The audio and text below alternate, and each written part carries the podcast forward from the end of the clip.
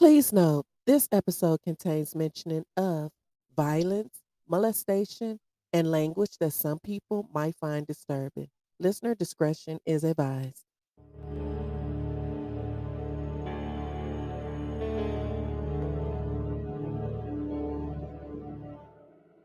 Happy Friday, Donuts. Welcome to another episode of Fried Dough, your weekly fix of true crime.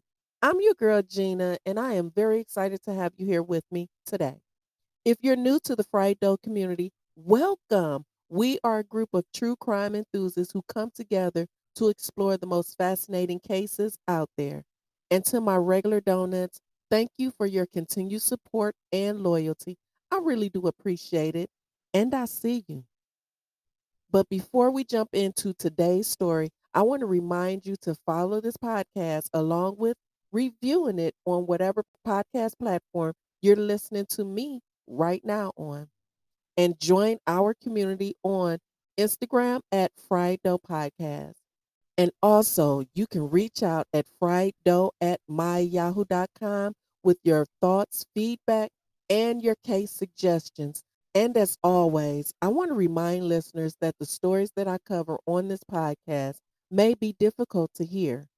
However, it is very important to shine a light on these cases and remember the victims who were affected. This is Fried Dough, True Crime Podcast, and this is the story of Cary Stayner.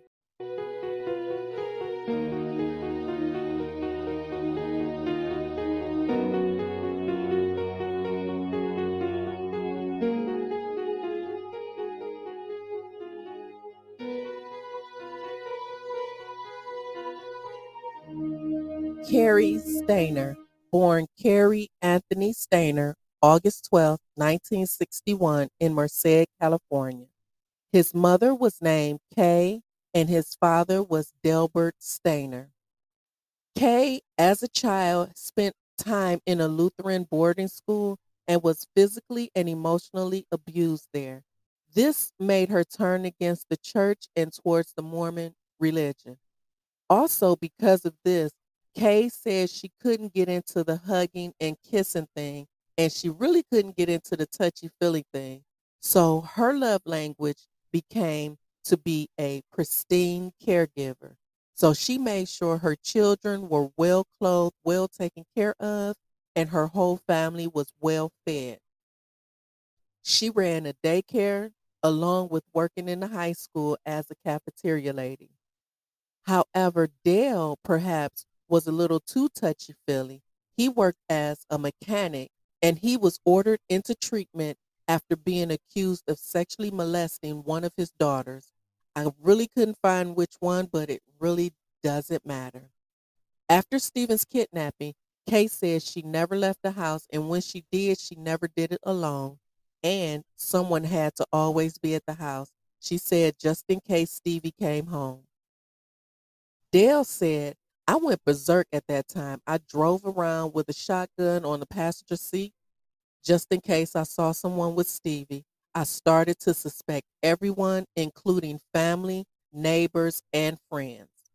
He continued, if a child dies, you bury the child. If he leaves, you just continue to have a knot in your chest and it never goes away. For those of you that haven't heard episode nine yet, Steven Stayner, I'm going to give you a little bit of recap. For seven years, Steven, Cary's little brother, lived as a sex slave until February 14, 1980, when Timmy White was abducted. They snatched Timmy up so quickly that his paper valentines fell to the ground while he was on his way to his babysitter's house. Steven was 14 years old and he was afraid for Timmy. So he waited one night until their abductor, Kenneth Parnell, went to work for his third shift job and they both hitchhiked to Ukiah Police Station. Before the disappearance of Steven, the family went on summer month camping trips in the national park, including Yosemite, located just a short distance from where the family lived. After many silent prayers, Cary heard of his brother's escape while returning from a camping trip. He said he almost drove off into the Merced River. Because Steven was an instant hero, and had become a celebrity of sorts. The movie made him even bigger. Jealousy grew in Cary. In the household, all attention turned towards Steven to everyone else's determined. Dale would tell Cary only if you followed your usual routine and just walked home from school with your brother and sister. But when Steven returned, the room Cary had to himself for the past seven years, he now shared with Steven. On the day Michael Echols, the author of I Know My First Name is Steven, was visiting the home, Kay was setting the table and forgot all about Cary's setting. Steven told her, You forgot one. And she turned around and looked because she didn't believe him. Steven pointed to Cary and she just said, Oh, and grabbed the plate and just set it in front of Cary. So when Steven returned, Cary said they really didn't get along that much. And Cary said he think because Steven's head was a little bit bloated and he was receiving so many gifts. Cary said, I think I was just jealous, that's all. And since the family didn't approve of therapy, the children didn't know how to sort out the feelings they were having. Dale thought that therapy was for the weak. Looking into the surface, you would think that this is what made the Yosemite National Park murderer, Cary Stayner. But he said that it was there all along, way before the family gained national attention. Cary said at age seven, he used to imagine killing women in his imagination. He was 11 years old when Steven went missing. At age three, he was diagnosed with trichotillomania, which is a mental disorder which presents a repeat and uncontrollable urge to pull out body hair.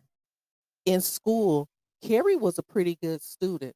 He got pretty good grades and he was also enrolled in the gifted classes.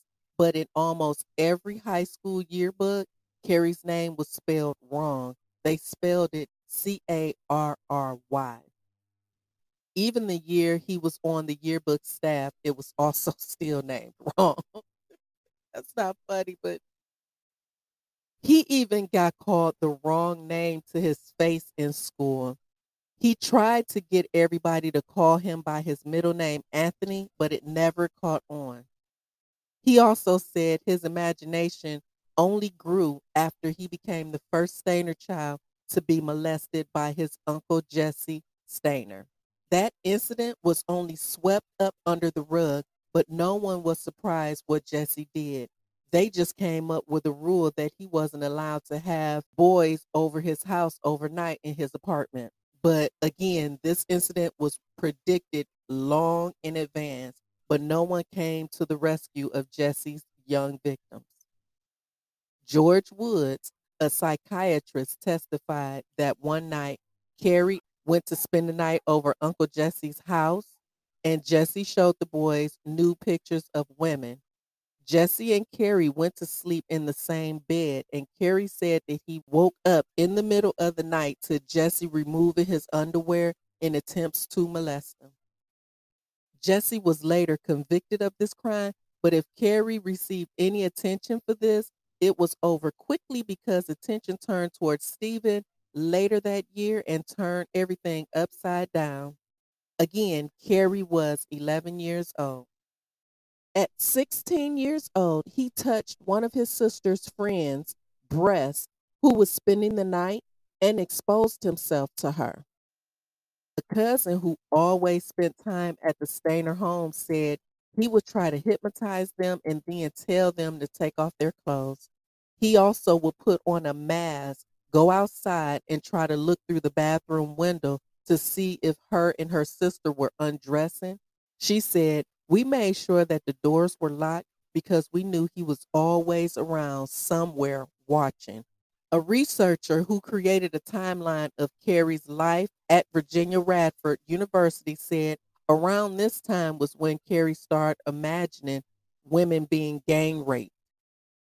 Cary said the only place he felt safe was in the woods. He would go there to hunt, fish, swim, and he also explored caves with his cousin Ronnie Jones. Cary really never had a special girl. he suffered from erectile dysfunction at this very young age. So he would focus more on the girls he could draw. He created his dream girl on paper. He had lost all his motivation. He said at that time he had a lot going on in his head. His cousin said he talked about Bigfoot all the time. His cousin said when he would talk about Bigfoot, he would just go blank in the face and you just knew he wasn't joking. So in 1990, he lived with his uncle Jesse. Yeah, that uncle. Jesse taught him how to install windows and hired him at his company, C and S Glass. Christmas that same year, Jesse came home to surprise an intruder and Cary got home and he found his Uncle Jesse lying face down in a pool of blood in the doorway to a gunshot wound to his chest. Cary had been ruled out as a suspect because he was at work at the time, but he accused many family members. One of his cousins said that a family member worked very closely with the police about the case and they had suspected someone but didn't have enough evidence to prove it. Some thought Jesse may have found out something dark about Cary. Cary never escaped suspicion, and the case remained unsolved. At work one day, Cary had a mental breakdown and said that he wanted to kill everybody at his job. So a friend of his put him in the car and drove him to a psych center. There, he saw a therapist and was put into a group therapy.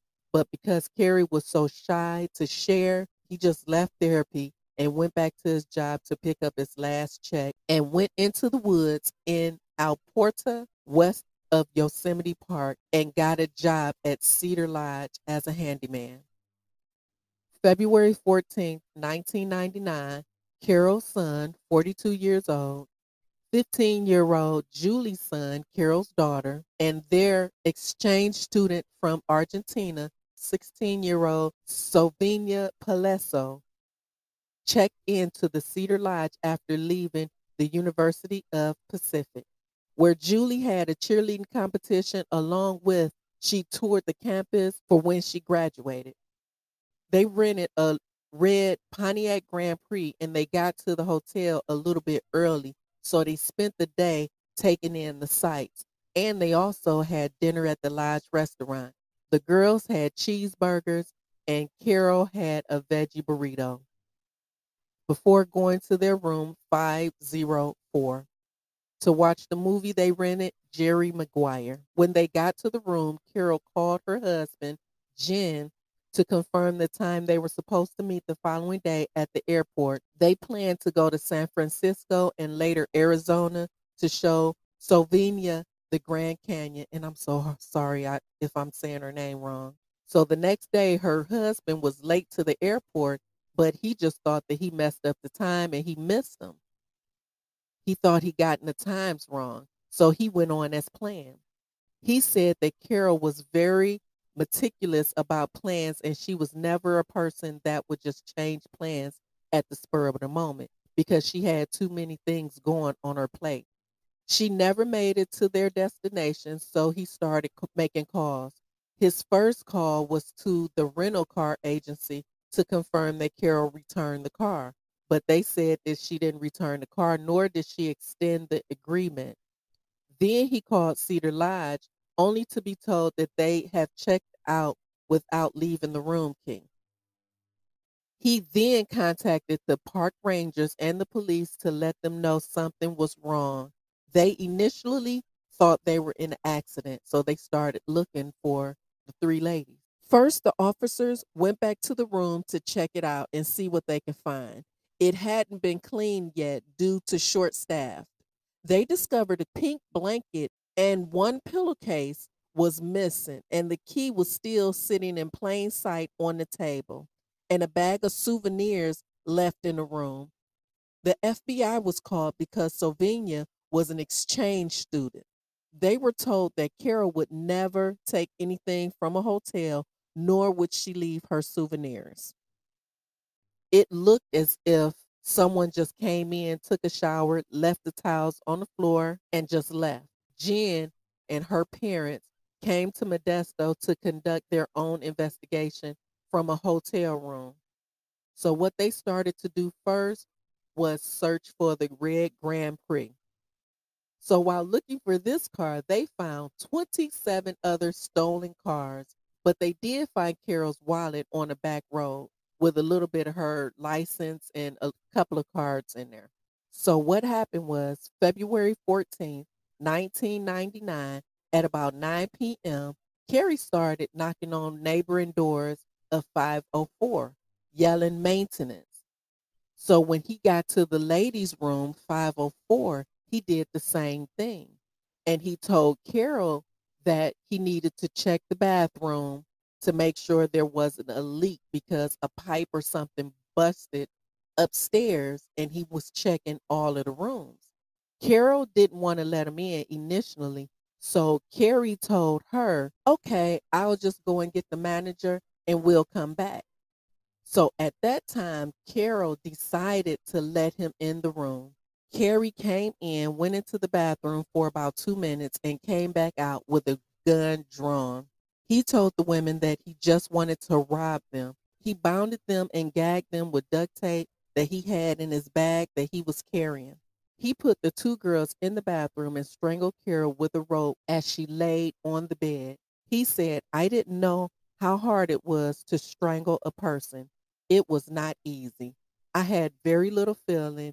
It's like perform it was like performing a task, he said during a taped confession. So after Carole was murdered, he drug her body outside and placed it in the trunk of their rental. Then went back into the room 504 where the girls were waiting in the bathroom. He cut off their clothes and tried to get them to perform sexual acts on each other, but Sylvania couldn't stop crying. Cary said he became so irritated by her sobs that he took her into the bathroom and strangled her while she kneeled in the bathtub. Although Cary said none of his victims were sexually assaulted, he raped Juli in the family's room and the room next to it, gagging her as he struggled to regain his erection. He then stuffed Sylvania in the trunk where, where Carole was, cleaned up the room, making sure he cleaned up all of his hair, repacked the ladies' items. He wanted it to look as if they just checked out. He said, At that time, I felt like I was in control for the very first time of my life. As Cary and Juli drove, he removed the tape from Juli's mouth and tried to make small talk. She had no idea her mother and friend was in the trunk. He said he just kept driving, not knowing where he was going to go or what he was going to do. So just before dawn, he turned off of a back road. He took Juli to a clearing in the woods over some water. He carried Juli out of the car, comparing it to a husband carrying his new bride. He said she was so likable and so calm. He told her, I wish I can just keep you. Instead, he raped Juli again, then told her he loved her. He grabbed all of her hair into his hand. Then he slit Juli's 15 year old throat. He drove the knife in so deep into her throat, he almost severed her head. He hid her body, got back into the car, and drove it deeper into the woods. Then he doused the car with gasoline and set it on fire. Then he called a cab and took it the 90 miles or the 144 kilometers back to Yosemite Valley and paid with the $150 he got from Carole's purse. Jenny Paul, the cab driver, says she remembers her passenger and the strange conversation they had. Once in the car, he asked her, Do you believe in Bigfoot? She responded, No. He said, Well, you should because he's real. While the FBI was focusing on trying to locate the missing Pontiac Grand Prix, there were calls being made going into Carole's bank using her social security number, trying to withdraw some money. So after a month, they knew it wasn't a car accident like they thought earlier, but it was some kind of violent crime. While they were investigating the hotel, one of the employees of the hotel took the FBI on a tour and to count all of the pink blankets. Other employees were being questioned, including Stayner, and they were also given polygraph tests. Cary expressed frustration that the FBI were even there, asking one of them, why didn't they call the FBI to look for my brother? But at that time, he wasn't even under the radar. At that time, they had no idea and they thought that Cary was just normal. But they didn't call the FBI in Merced, California because they said that there was no evidence that Steven was taken across state line. And at that time, that's all you had to do is take a child across state line and the FBI would be called. So back to the story. They finally found the car, and when the investigators opened the trunk, they found Carole and Sylvania's body. They were so badly burned that they needed dental records and DNA testing to completely identify them. The location of where the car was told investigators that it was well known to the killer. After Carole and Sylvania was found, Cary paid somebody to spit in a cup so he could write the FBI letter telling them the location of where Juli Sund's body was. He didn't want to leave no DNA. No one knew it was Cary Stayner. While talking, they would talk about what they should do to the killer, and Cary would be present in some of these conversations, and he would just sit there and agree all along the FBI was checking the wrong leads. So Joie Ruth Armstrong, 26 years old, she worked at Yosemite Institution teaching the children about nature. She led them on nature hikes and she lived with her fiance, Mike Michael. He also worked at the Yosemite National Park. Kim Fox, a friend of Joie's, she said, I want everybody to know how happy she was, how amazing she was. She was she was so spirited, she was so magnetic and so much fun. People have referred to her as a bright star or a bright spark in their lives. Kim said Joie wrote her a letter just before she was killed, and in part it said, You should come see this place. I wonder if you ever will. I love my garden. I love living in Yosemite, one of the most beautiful places in the whole wide world. Her mother, Leslie Armstrong, told the Sacramento Bee a week after her death that she truly strived to be the best person that she could be. The vegetarian had recently climbed both Mount Shasta and a part of Yosemite El Capitan and had a habit of charming pretty much everyone she met with her warm smile and comfortable, approachable demeanor. Her father, Frank, warned her to stay careful after the Carole and Sylvania murders, but Joie and everyone else thought the killers were safe in prison because the FBI were pretty much arresting everybody trying to figure out if if they were the murderer. They were arresting all of all of the past convicts that was over there that had some sort of history of doing things like that. So, yeah. A college student remembered Joie by saying she was just joy. She was a smile waiting to happen. He said, walking into the coffee shop one day on a particular lonely Valentine's Day with my shoulders hunched and my hands stuffed deep in my pocket. Before I had a chance to order, she was halfway finished with it. I looked up and found her eyes furrowed, looking at me with concern. She said something about me looking sad.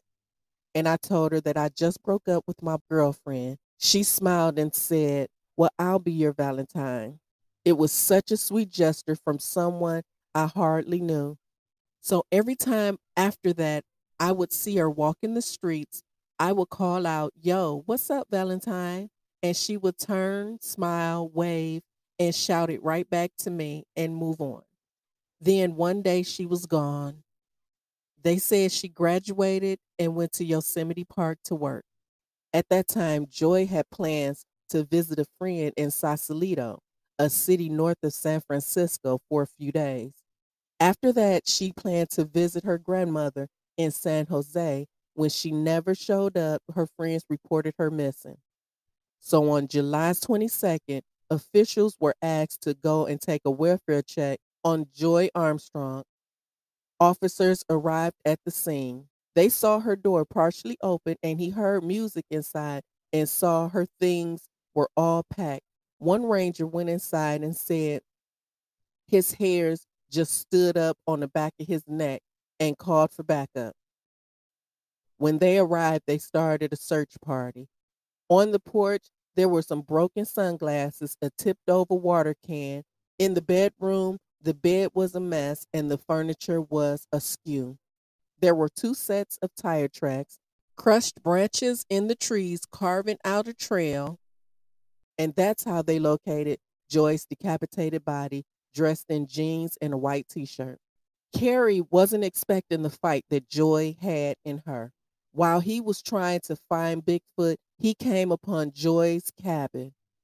And when he saw her loading up her car, water and watering the garden before she left, he got out his vehicle. It was a 1979 International Baby Blue Scout with a different tire on each wheel. He started talking to Joie, asking her if she saw Bigfoot in the area. He talked to her long enough to see if she was alone. He told her he only wanted to rob her, just as he did the three ladies in February. He ordered her into the passenger seat into his scout.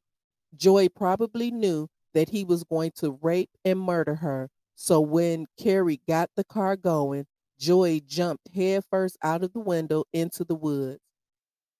Cary threw the car in park and gave chase and tracked Joie down.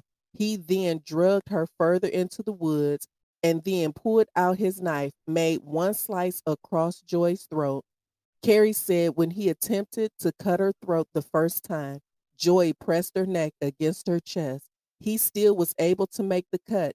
After doing so, he drug her body a little further, placed his foot on her head, and made another cut. After the second cut, she was still fighting. He then grabbed her legs and started dragging her after that, she went totally limp. He severed her head and briefly thought about keeping her head as a trophy, but tossed it into the creek with a passing local park ranger back to his cabin. The ranger said he remembered the ride and said there was nothing unusual about the handyman. Joie fought so hard and so long, it took up time that Cary would be able to clean up the scene. Joie bit, kicked, scratched. She fought so much, so hard. All of his DNA was all over her, in her nails, on her clothes, just everywhere. Along with her DNA was all over inside of his car when it was broke down on the side of the road near where the body was. This evidence was how Cary Stayner got caught. If not for Joie fighting as hard as she had, Cary said he would have kept killing. Joie is a hero. After Joie's disappearance, people said that they saw a scout truck in the area of her cabin. So they started looking for the scout truck. After reports come in, they learned that the scout truck belonged to Cary Stayner. They found him sunbathing in the woods, smoking weed in the nude. While getting dressed, he told agents that he was a handyman at Cedar Lodge. They took him in for questioning. He denied being anywhere near Joie's body and where his truck was. But witnesses says otherwise. Since they didn't have enough evidence to keep Cary, they confiscated his book bag to later get a search warrant for that and his vehicle. He had contemplating keeping the head, but decided otherwise and it was located 40 miles downstream. The next day, they went to Cary's small apartment at Cedar Lodge and took pictures of his tire tracks and compared them to the tracks that was left at Joie's cabin and found that they were a perfect match. Meanwhile, Cary was selling off all of his items his television, VCR, and some CDs and his stereo, telling everybody that he had to get his truck fixed because he was moving. When the authorities finally was able to look into his backpack, they found a book called Black Lightning, a fictional story about a Seattle-based serial killer by John Saul, a Corona beer bottle, sunflower seeds, a harmonica, suntan lotion, and a camera that belonged to Carole Sund. And I got some of those pictures. I will soon post them on the Instagram. They went to arrest Cary the next day, but he wasn't at work, which was not normal for Cary. They searched his cabin and found evidence that tied him to all of the murders. He went to a clothing optional resort just to hang out, and he was at the bar drinking for a little bit. The bartender recognized him from the announcement that the FBI was searching for Cary Stayner. So what he did, he called the number and then he alerted the hotel manager, Stephen Sailors. Stephen Sailors sent groundskeep to tend the bushes near Cary's tent. Cary really didn't think much of the surveillance because since earlier he checked the newspaper and he hadn't seen his name. So that morning he was eating breakfast. When he saw the FBI, he stood up and put his hands up behind his back. They thought that was odd because they only wanted to question him. They took him back to the station and took his mugshot, and then they realized that the last name matched Steven Stayner. So they asked him, can they ask him questions about his brother? So they sat there and talked to Cary because everybody said Cary was a nice guy and they didn't they never would have thought that this would have become him. A crime he planned a day before Valentine's Day. The day before he saw Carole Sund, Juli Sund, and Silvina Pelosso. He chickened out because a caretaker showed up at the property where they live. And since he already packed his murder kit in his bag, so once he saw Carole, Juli, and Silvina check in, he basically stalked them. He told investigators everything about when he was searching for Bigfoot and instead saw Joie. They first thought it was a crime of passion, but then found out that Cary himself said that it was because Joie fought so hard. Cary said that he would tell everything as long as they met a few of his conditions. He wanted to be in the federal penitentiary near Merced, and he requested that the reward money would be given to his parents offered by the family of Carole Sund's family. And he requested what he called including photos and videos of children who were involved in crime scenes. Agents said no to all the requests, but Cary started talking anyway. Investigators asked if he forced himself in Carole's room, and he said no. I maintained the handyman role. He continued to tell what all he did to Carole and the girls, describing how he bunched his hair in her hand and pulled her head back before telling her he loved her. He said Juli didn't die immediately. She motioned for him to finish the job. He said there was very little emotion, but control. Cary told the investigators that he knew he'll be getting the death penalty. The investigator agreed then made a promise to Cary that in return of his confession, he would personally go to the Stayner home and tell the news to Kay and Dale so they wouldn't have to hear it on the evening news. Because Cary was a handsome and outdoorsy person, people said he didn't look like a killer, but describe a physical appearance of a killer. That just doesn't make any sense. Cary provided details that no one else would have known about except the murderer. Everyone was very surprised that Cary Stayner confessed. They said that he was part of their family. They said there were more creepier guys around that they thought would have done it. After he confessed to the police, he also confessed to Ted Rowlands, despite the FBI gag order that he either didn't know about or didn't care about. When asked if he would have kept killing if he wouldn't have been caught, Cary said definitely. He said he would have killed until either caught or killed himself. Ted asked him if he had anything to say to the families of the victims, and Cary said, and I quote, I'm sorry they were where they were when they were. Cary pled guilty. August 26, 2002, he was convicted of four counts of first degree murder and is now serving life in San Quentin on death row. His lawyer filed an appeal on his death sentence. Let's make it make sense, really. On October 10, 2002, the jury determined that Cary would die for the murders of Carole Sund, Juli Sund, and Silvina. Joie's trial was separate. Prosecutors would not seek the death penalty just as long as he pled guilty and vowed to never speak publicly about her murder. So Cary pled guilty and apologized to her mother, family, friends, and her fiance. He said, I wish I can take it all back, but I can't. I wish I can tell you why I did it, did such a thing, but I don't even know myself. I'm sorry. I wish there was a reason, but there isn't. It's senseless. I wish Joie was here, but she isn't. I wish I wasn't, but I am. He never asked for forgiveness. Finally, Mary Ellen Gies, a radio reporter based in San Francisco at the time of staying at the Cedar Lodge covering the ladies' murders, said one night she headed to the hot springs, but a man beat her to it. It was irritating to her because she wasn't going to be alone. So she still went there and she sat down. She said he turned to her and introduced himself, saying, Hi, my name is Cary Stayner. She said hi. She added, he seemed calm as a cucumber, even though the FBI agents were right around the corner. She said she was more interested in the recent story Carole, Juli, and Silvina's murder.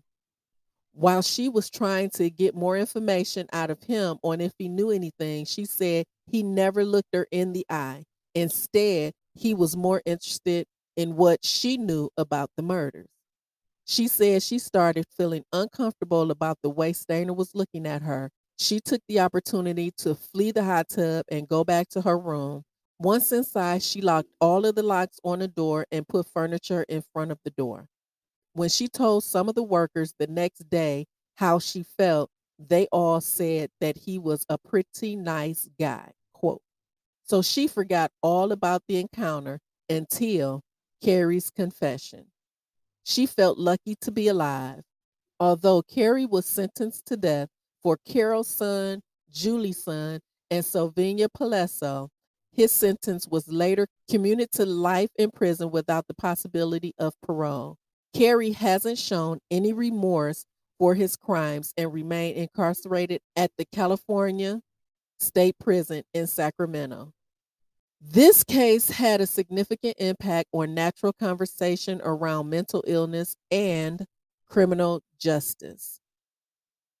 Before Dale's death in 2013, he and Kay visited Cary on a weekly basis while he was being held in Fresno. So that is everything about Cary Stayner, the Yosemite Park murderer. How did you guys enjoy it? Was it too much detail or was it just enough? All right, donuts. I just want to say a couple of things. Am I the only one to think that it is really, really scary to know that a seven year old was walking around here having so many dark imaginations? Like, why? What? Oh my goodness. And why is it that a murderer would get caught, admit and everything, and then when his life is on the line, he begs, they beg for their life? Make it make sense.